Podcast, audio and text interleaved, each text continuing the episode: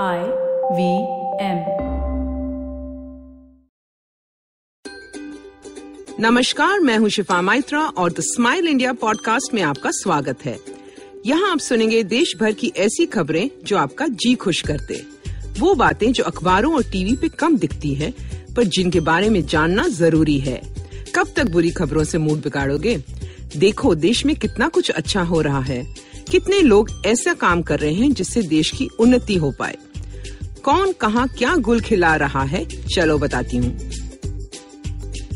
आंध्र प्रदेश के पूर्वी गोदावरी ज़िले से बड़ी खबर ये आ रही है कि इलाके के ज़्यादातर पुराने घरों में रहने वाले लोग सदियों से जल संचयन कर रहे हैं।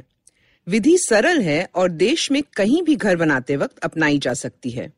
घर के किसी भी कमरे में एक तांबे की बड़ी सी खोखली पाइप होती है जो छत से आसमान में खुलती है और घर के नीचे एक टैंक में समाप्त होती है।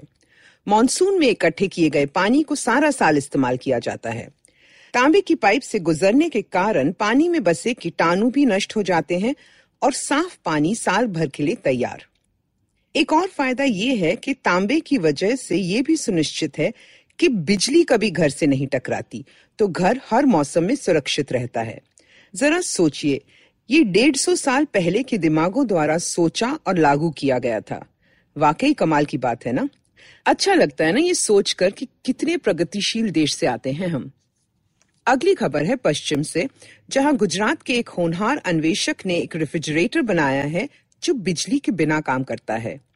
मिट्टी कूल ब्रांड का नाम है और फ्रिज मिट्टी से बना है।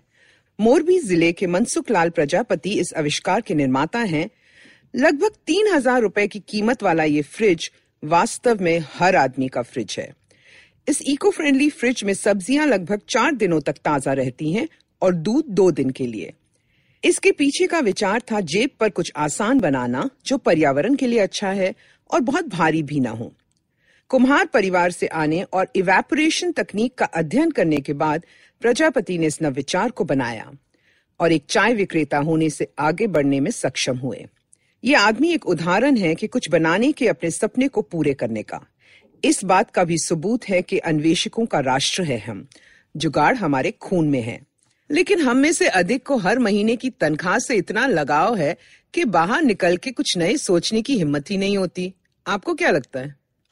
एक और नव विचार जो पूरी तरह से भारत में बना है और भुवनेश्वर, ओडिशा में काम कर रहा है, रोबोटिक्स के क्षेत्र से है। चंपा और चमेली नामक दो रोबोट वेट्रेसेस हैं, जिन्हें आप रोबो शेफ नामक रेस्टोरेंट में पा सकते हैं। यहाँ ये आपका ऑर्डर लेती हैं, आपको भोजन परोसती हैं और फिर आपसे पूछती हैं कि क्या आपको ये पसंद आया।